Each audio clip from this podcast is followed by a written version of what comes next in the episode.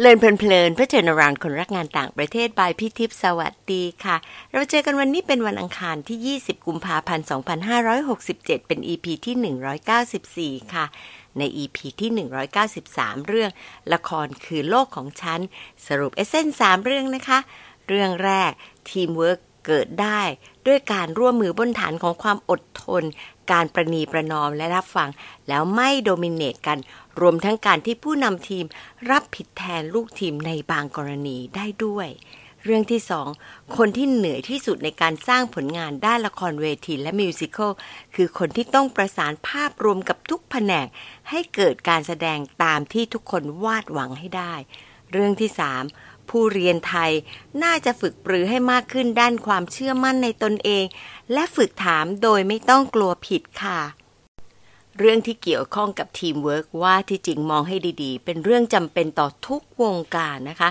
ถึงแม้ว่าอาจจะเป็นงานว่าจ้างเดี่ยว มันก็ต้องผูกพันกับคนแล้วก็หน่วยที่ว่าจ้าง ซึ่งก็อาศัยผลงานเราไปทำกับทีมในรูปแบบใดรูปแบบหนึ่งอยู่ดีละค่ะ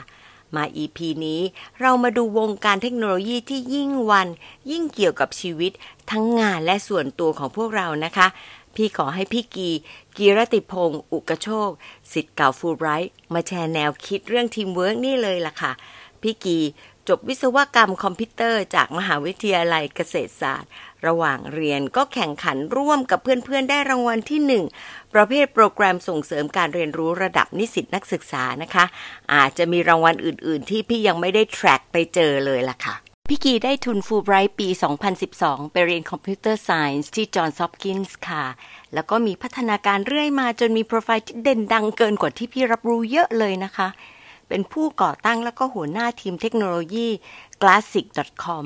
ร้านแว่นตาสำหรับคนยุคใหม่จากแบรนด์สตาร์ทอัพสู่ flagship store แล้วก็เป็นผู้ก่อตั้ง Remoro Studios เป็นธุรกิจประเภทกิจกรรมวิชาชีพวิทยาศาสตร์ และกิจกรรมทางวิชาการค่ะ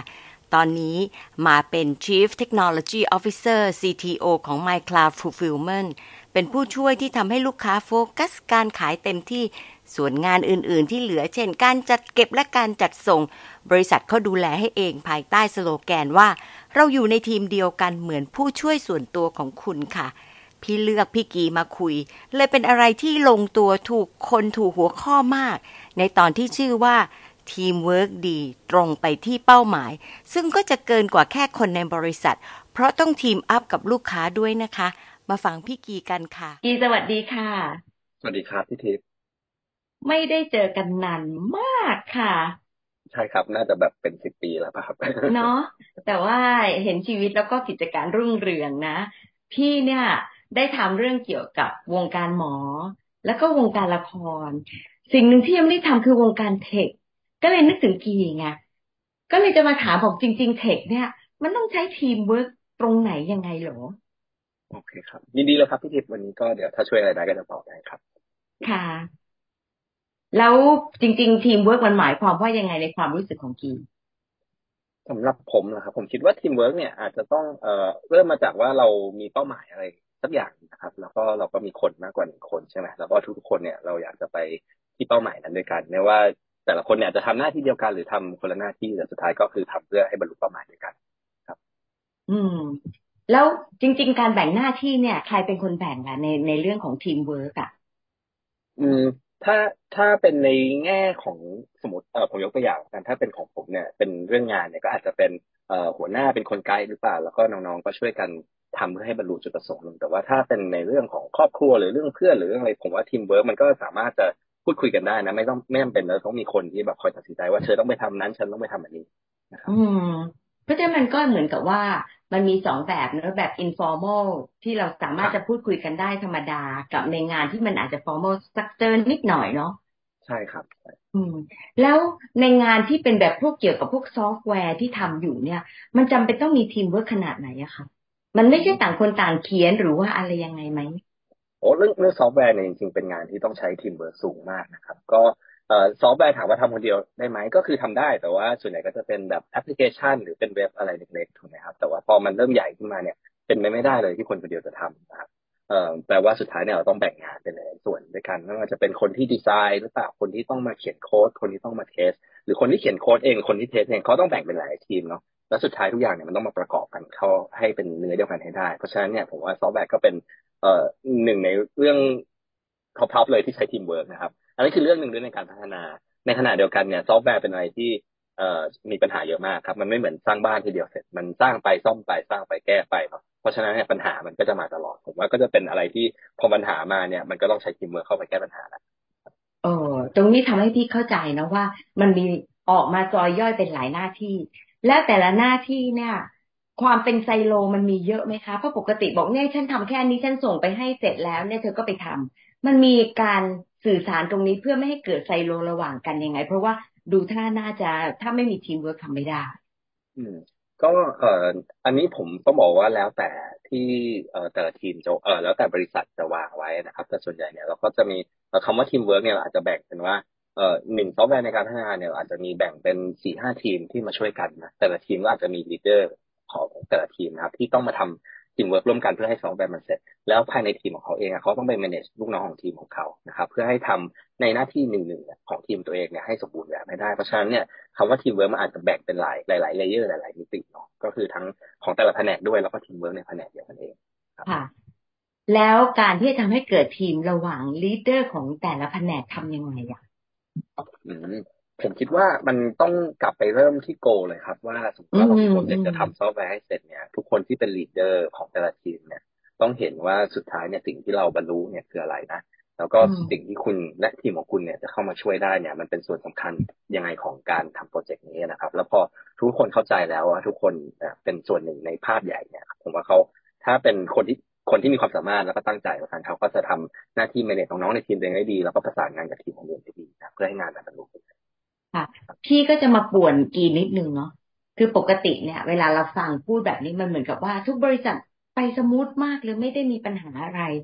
แต่ว่าพอฟังพอดแคสต์หลายแห่งเขาก็จะบอกว่าเราจะเจอคน toxic ที่ไม่รับผิดชอบ หรือว่าที่เก่งมากไม่อยากทำกับใคร ตรงนี้กีเคยเจอไหมแล้วมีความรู้สึกว่า ณจุดนี้มันสามารถที่จะแก้ได้ด้วยการมีทีมเวิร์กในลักษณะไหนหรือเปล่าคะ ผมว่าอาจจะแก้ได้หลาย ๆ วิธีนะครับ คือก่อนอื่นเนี่ยต้องเอ่อจากประสบการณ์ผมก็เคยเจอคนที่มีลักษณะ toxic มาบ้างนะครับ แต่ว่าบางคนเนี่ยผมว่าเขา toxic เพราะว่าเขาอาจจะอยากให้งานทำได้ดี แต่แค่มีปัญหาเรื่องการสื่อสาร ตรงนี้เราก็สามารถปรับเขาได้ว่าเออเขาควรจะไปทำหน้าที่ที่อาจจะต้องลดการสื่อสารลงกับคนอื่นหรือเปล่าแต่ว่าทำหน้าที่เขาอยากให้เสร็จนะครับส่วนบางคนที่ toxic ด้วยเนื้อในอย่างนี้ บางทีก็อาจจะต้องพิจารณาว่าเอออาจจะไม่ได้เหมาะกับ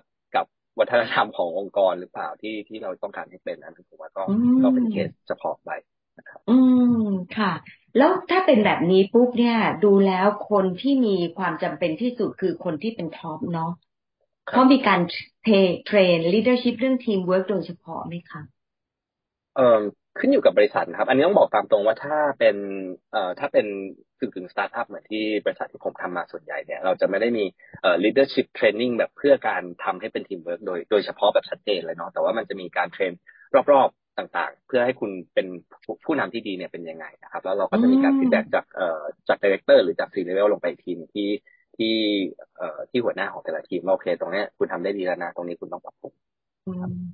เพราะฉะนั้นก็เท่ากับว่าเหมือนกับว่า train เรื่องของการ lead แล้วก็เรื่องของการสื่อสารมากกว่าที่จะไปเฉพาะ specific ที่ทีมเวิร์กเนาะใช่ครับโอ้แล้วกี develop เรื่องของความสามารถเรื่องทีมเวิร์กยังไงหมายถึงของตัวผมเองหรือว่าหมายถึงตัวเออของตัวกีเองอืมผมคิดว่าคำว่าทีมเวิร์กเนี่ยถ้าอ่านจากหนังสือเนี่ยมันอาจจะไม่ได้ develop ได้ด้วยการอ่านหรือการศึกษาตำราแต่ว่า มันเกิดจากประสบการณ์ที่ที่ที่ผ่านๆมามากกว่าครับ ก็ผมก็ทำงานมาแบบเป็นสิบปีแล้วแต่ที่ที่เข้ามาเนี่ยก็มีสิ่งที่ที่ทำให้เราได้เรียนรู้นะครับ ว่าบางทีเนี่ยเราทำอะไรคนเดียวเนี่ย มันอาจจะสู้กับการที่เรามีทีมแล้วก็คอย support กันเป็นทีมเวิร์กไม่ได้นะครับ โดยเฉพาะเวลามีปัญหาต่างๆเกิดขึ้นครับ คิดว่าเป็นการส่งสั่งสมด้วยประสบการณ์ส่วนใหญ่อืมแล้วเคยมีประสบการณ์ที่ very touching ไหมกับการที่มีทีมเวิร์กแบบโห impress มากอะไรเงี้ย เคยมีอะไรยังไงไหมคะ ก็เอ่อมีบ้างนะครับ จริง ๆ เมื่อไม่เมื่อไม่นานมานี้ที่บริษัทเพิ่งมีคริสิสบางอย่างมีปัญหาเกิดขึ้นแล้วเราต้องรีบแก้นะครับ ก็ทุกคนก็เข้ามารวมตัวกันแบบช่วงเที่ยงคืนโดยไม่ได้นัดหมายเลย เพราะว่าเขารู้ว่าส่วนที่เขาจะช่วยทำได้เนี่ยมันมีอะไรบ้างนะครับ แล้วก็ผมเรียกได้ว่าแบบในที่ประชุมแทบจะไม่ได้มีคนที่หลีดคอยสั่งเลยว่าเธอต้องไปทำนู่นทำนี่นะ แต่ว่าทุกคนบอกว่าโอเค ฉันช่วยตรงนี้ได้นะแล้วฉันจะไปแก้ แล้วก็ฉันจะบอกน้องๆในทีมว่าเขาจะช่วยอะไรได้บ้าง แล้วก็ สิ่งที่ expect ของมันพวกนี้มันจะมีอะไร เอ่อที่มันดีขึ้นเพื่อที่จะไปทำให้ปัญหานี้มันมันคลี่คลายลงได้ครับ ผมว่าคิดอันนั้นก็เป็นแบบหนึ่งในเรื่องที่ประทับใจโอ้ผ่านมาเมื่ออาทิตย์ที่แล้วเองอ๋อเลยคะโอ้ ฟังดูแล้วมีความสุขมากเลย แล้วลักษณะแบบเนี้ยลีดเดอร์คนที่เป็นคนมองภาพใหญ่ได้มาขอบคุณได้มาแสดงความชื่นชมอะไรบางอย่างหรือเปล่าอ๋อแน่นอนครับก็เมื่อเมื่อปัญหามันผ่านไปได้เนี่ย ส่วนใหญ่สิ่งที่ผมจะทำเนาะก็คือเราจะมี session ที่เรียกว่าเรโทรกันก็คือว่ามามาคอย feedback กันว่าโอเค ปัญหารอบนี้เราผ่านมาได้แล้ว มันมีอะไรที่ทำได้ดีและไม่ดีนะแล้วผมก็จะกล่าวขอบคุณว่าเออขอบคุณมากเลยที่แบบ ไม่ไม่ได้สั่งเลยนะ แต่ว่าเข้ามาช่วยกัน แล้วก็เข้ามาทำหน้าที่ตัวเองให้มันผ่านไปได้ครับน่ารักมากฟังแล้วชอบจังเลยอะหวังว่าชีวิตในบริษัทกับมหาวิทยาลัยมันจะมีภาพแบบนี้มากๆอะเพราะมันเป็นประโยชน์เนาะ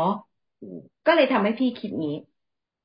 ถ้าเรามาเป็นแบบนี้จากประสบการณ์ เราจะทำยังไงที่จะตีกลับไปที่มหาวิทยาลัยเพื่อที่จะฝึกคน ให้ได้ลักษณะอย่างเนี้ย มากี่มีข้อแนะนำมีอะไรไหมผมคิดว่า เออเออแน่นอนอยู่แล้วถ้าจะทำฝึกคนในตั้งแต่ระดับมหาวิทยาลัยครับ อาจจะต้องเอ่อไปโฟกัสกับการที่ให้เขาได้ทำงานเป็นทีมก่อนเนาะเพราะไม่งั้นก็ไม่มีทีมเวิร์กครับ แต่ว่าก็อาจจะต้องมาคิดต่อว่า เอเอ่อ จะทำยังไงดีนะ เพื่อที่เราให้โจทย์เด็กนักศึกษาไปเนี่ย สุดท้ายมันมีทีมเวิร์กเกิดขึ้นมาจริงๆไม่ใช่ว่าคนหนึ่งทำงานแล้วอีก ที่เหลือเขาไม่ทำซึ่งเราก็เห็นได้บ่อยๆนะครับ ก็อาจจะต้องเป็นโจทย์ที่ อืม ถ้าให้ผมตอบตอนนี้ก็อาจจะอาจจะทำโจทย์ให้น่าสนใจหรือเปล่าแล้วอาจจะเหมือนแบบสอดแทรกปัญหาลงไป ซึ่ง ซึ่งคนเดียวแก้ไม่ได้ครับผมว่าอันนั้นจะเป็นจุดที่ดีที่เขาจะเห็นความสำคัญว่าโอเค ทุกคนต้องช่วยกันอืม ราะฉะนั้นก็ถ้ากับว่าคนเดียวแก้ไม่ได้ทำให้แต่ละคนต้องเข้ามาร่วมมือกันให้เห็นชัดขึ้นนั้นโจทย์ต้องซับซ้อนระดับหนึ่งเนาะใช่ครับซับซ้อนมากขึ้นหรือว่าอาจจะให้ทำลายน้อยลงเพื่อที่แน่นอนว่าคนเดียวจะแบกไม่ได้ ต้องทุกคนต้องช่วยกันนะครับอืมแล้วก็เมื่อกี้นี้ตอนตอนก่อนเข้ารายการเราคุยกันบอกว่า กีเองก็จะพูดว่ามีเป็นบริษัทขนาดนี้กำลังทำเกี่ยวกับเรื่องช่วยสตอริงกับแพ็กกิ้งแล้วมันจะต้อง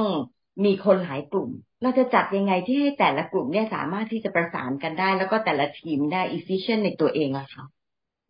ผมคิดว่า เออ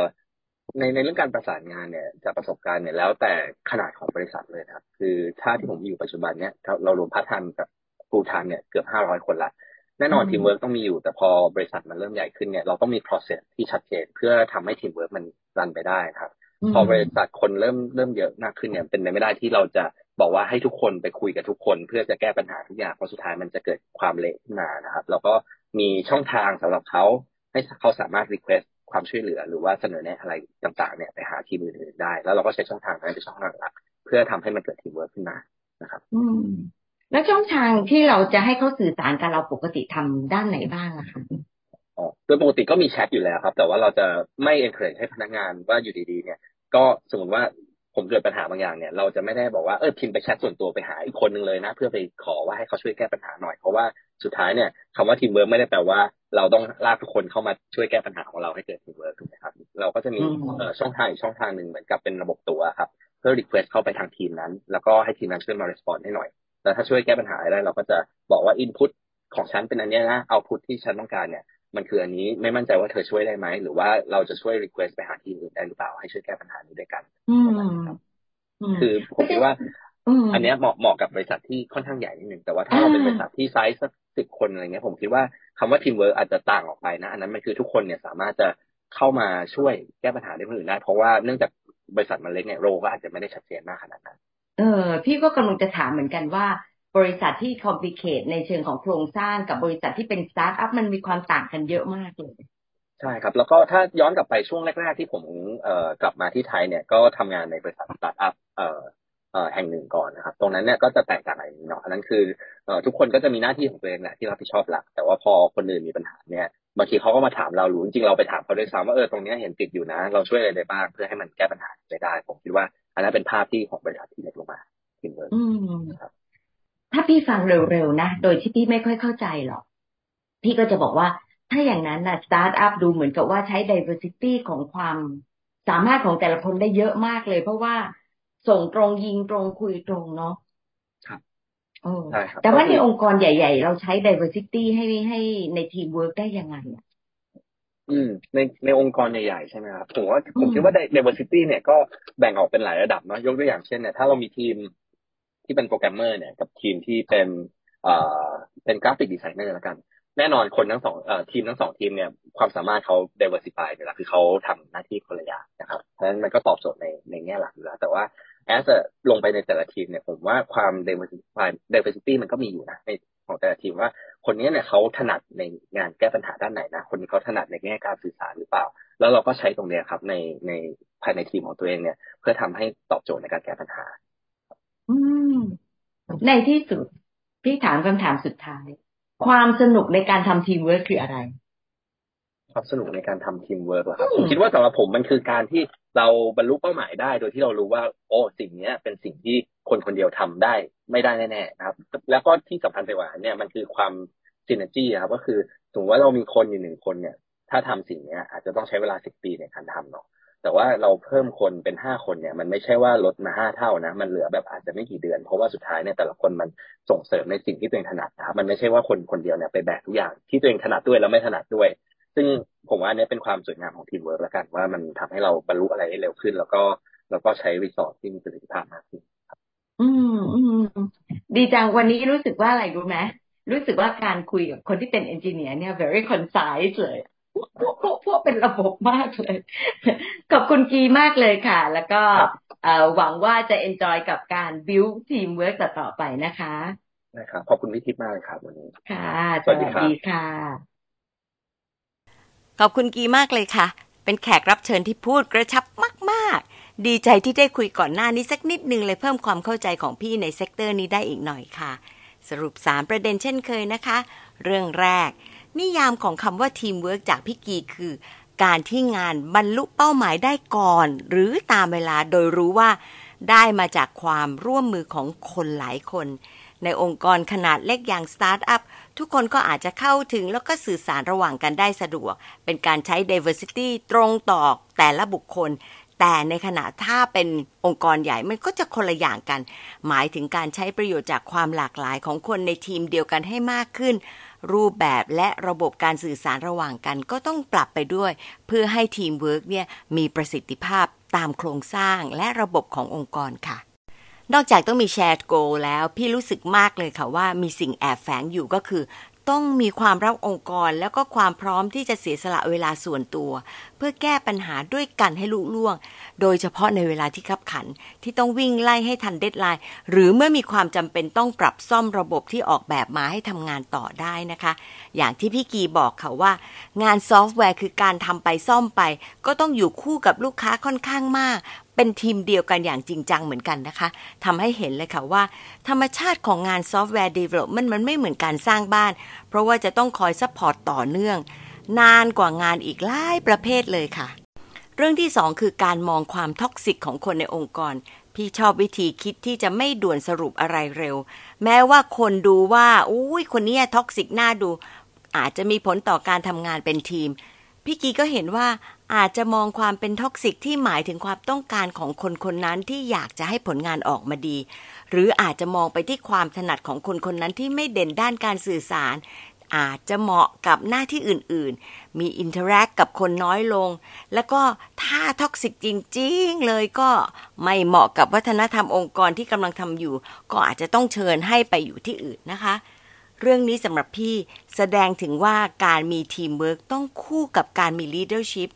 คนที่นำองค์กรแล้วก็ได้ใจคนทำงาน เป็นเรื่องสำคัญมากค่ะ เป็นส่วนหนึ่งในการสร้างทีม แล้วก็ให้เห็นทัศนคติของผู้นำที่มี empathy แล้วก็ใช้คนให้เหมาะกับจริตคนคนนั้นจริง ๆ ประเด็นสุดท้ายคือเรื่องของการฝึกอบรมค่ะ จาก 2 EP ที่ผ่านมาเหมือนกันเลยค่ะ ตรงที่ว่า ทีมเวิร์กมักจะเป็นเรื่องของการกระตุ้นโดยคำพูด และการลงมือทำอย่างจริงจัง มากกว่าจะเป็นการฝึกอบรมอย่างเป็นเรื่องเป็นราว ส่วนใหญ่ก็จะมาจากประสบการณ์ที่ต้องทำงานร่วมกันซะมากกว่านะคะ การที่จะฝึกให้เราเองได้บัณฑิตที่พร้อมมีทีมเวิร์กก็คงต้องให้โจทย์ที่ซับซ้อน ซึ่งคนคนเดียวหรือสองสามคนก็อาจจะทำไม่ได้ หรืออย่างที่พี่กีเสนอค่ะ ก็คือกำหนดไทม์ไลน์สั้นลงเพื่อที่จะเป็นการกดดันให้ต้องการคนร่วมมือ และร่วมเร่งทำให้ได้มากขึ้น พอพูดมาถึงตรงนี้นะคะ พี่ว่าเห็นชัดเจนจากตัวอย่างที่พี่กีเนี่ยพูดถึงเลยค่ะ ที่ทีมต้องลุกขึ้นมาช่วยกันแก้ปัญหา ชื่นใจแทนเลยนะคะว่า ไม่ว่าจะดึกดื่นเที่ยงคืนก็รวมตัวโดยไม่ต้องนัดหมาย ทุกคนต่างพร้อมจะเสนอตัวรับทำณจุดต่างๆ เป็นสปิริตของทีมเบิร์กที่พี่เชื่อว่า เทรนอีกสักกี่ครั้งก็จะพัฒนาให้เกิดแบบนี้ยากค่ะ และยิ่งทำให้เห็นความสำคัญของ leadership training การพัฒนาผู้นำให้เป็นผู้ประสานการทำงานเป็นทีมค่ะ ดูความถนัด มีการจัดเลตโทรในแบบที่พี่กีแชร์ คือมองย้อนเหตุการณ์แล้วก็เรียนรู้พร้อม ๆ กันไป แล้วก็ชื่นชม synergy ของทีมงาน ที่ทำให้คนได้รู้สึกดี แล้วก็มีความภูมิใจร่วมกันนะคะ พูดถึงประสบการณ์ก็เลยได้อีกแง่มุมหนึ่งจากที่พี่ฟังคอร์ส Caliber ซึ่งลงเรียนไว้ค่ะ เลือกฟังเรื่อง leadership and digital transformation ในขณะที่กำลังเขียนสคริปต์ของพอดแคสต์นี่ไปด้วยนะคะ ปรากฏว่าอะไรไหมคะ ได้ยินแต่คำว่าทีมทีมทีมพี่เลยหยุดกึกเลยค่ะ ไปฟังเต็มๆ แล้วก็ได้ประเด็นดีๆ จากคุณสมคิดจิรานันตรัตว่า ความสำคัญกับการคัดเลือกคนในทีมเนี่ย ให้ดูที่การสามารถเน้นสร้างศักยภาพขึ้นมาเอง หรือหาคนที่มีศักยภาพอยู่แล้วมาร่วมทีม มากกว่าเน้นคนที่มีประสบการณ์นะคะ สิ่งที่คุณสมคิดพูดต่อ ก็เลยทำให้เห็นภาพชัดของการมีภาวะผู้นำทั้งการเท่าทันความเปลี่ยนแปลง การมีวิสัยทัศน์ และความสามารถในการพัฒนาศักยภาพของทีมค่ะ น้องๆที่เพิ่งจบก็มักจะห่วงว่าตัวเองยังไม่มีประสบการณ์ พี่ว่าฟังเรื่องนี้แล้วน่าจะรู้สึกดีขึ้นนิดหนึ่งนะคะ แต่ก็ต้องทำตัวเองให้พร้อมต่อการได้รับเข้าทำงานละค่ะ อยากจะเสนอให้หาที่ฝึกงานที่เราต้องไปทุ่มจริง ๆ ไม่เกี่ยงงานทำไปก็คอยสังเกตไปว่าทีมเวิร์กแล้วก็ leadership ของเขาเป็นยังไงบ้าง มีบทเรียนอะไรที่เราจะเอากลับมาเพื่อที่จะพัฒนาศักยภาพของเราต่อ ก็จะได้ทำให้เราสามารถประเมินตามความเป็นจริง แล้วเข้าสู่โลกของงานได้ไม่ยากจนเกินไปค่ะ มา reflect กันค่ะ พี่กีทำให้เห็นทีมเวิร์กในโลกของ tech ในด้านไหนบ้างไหมคะ คืออะไรคะ เรามีบทเรียนอะไรที่จะไปพัฒนาตัวเรา แล้วก็ทีมของเรารวมทั้งผลักดันยังไงดีคะ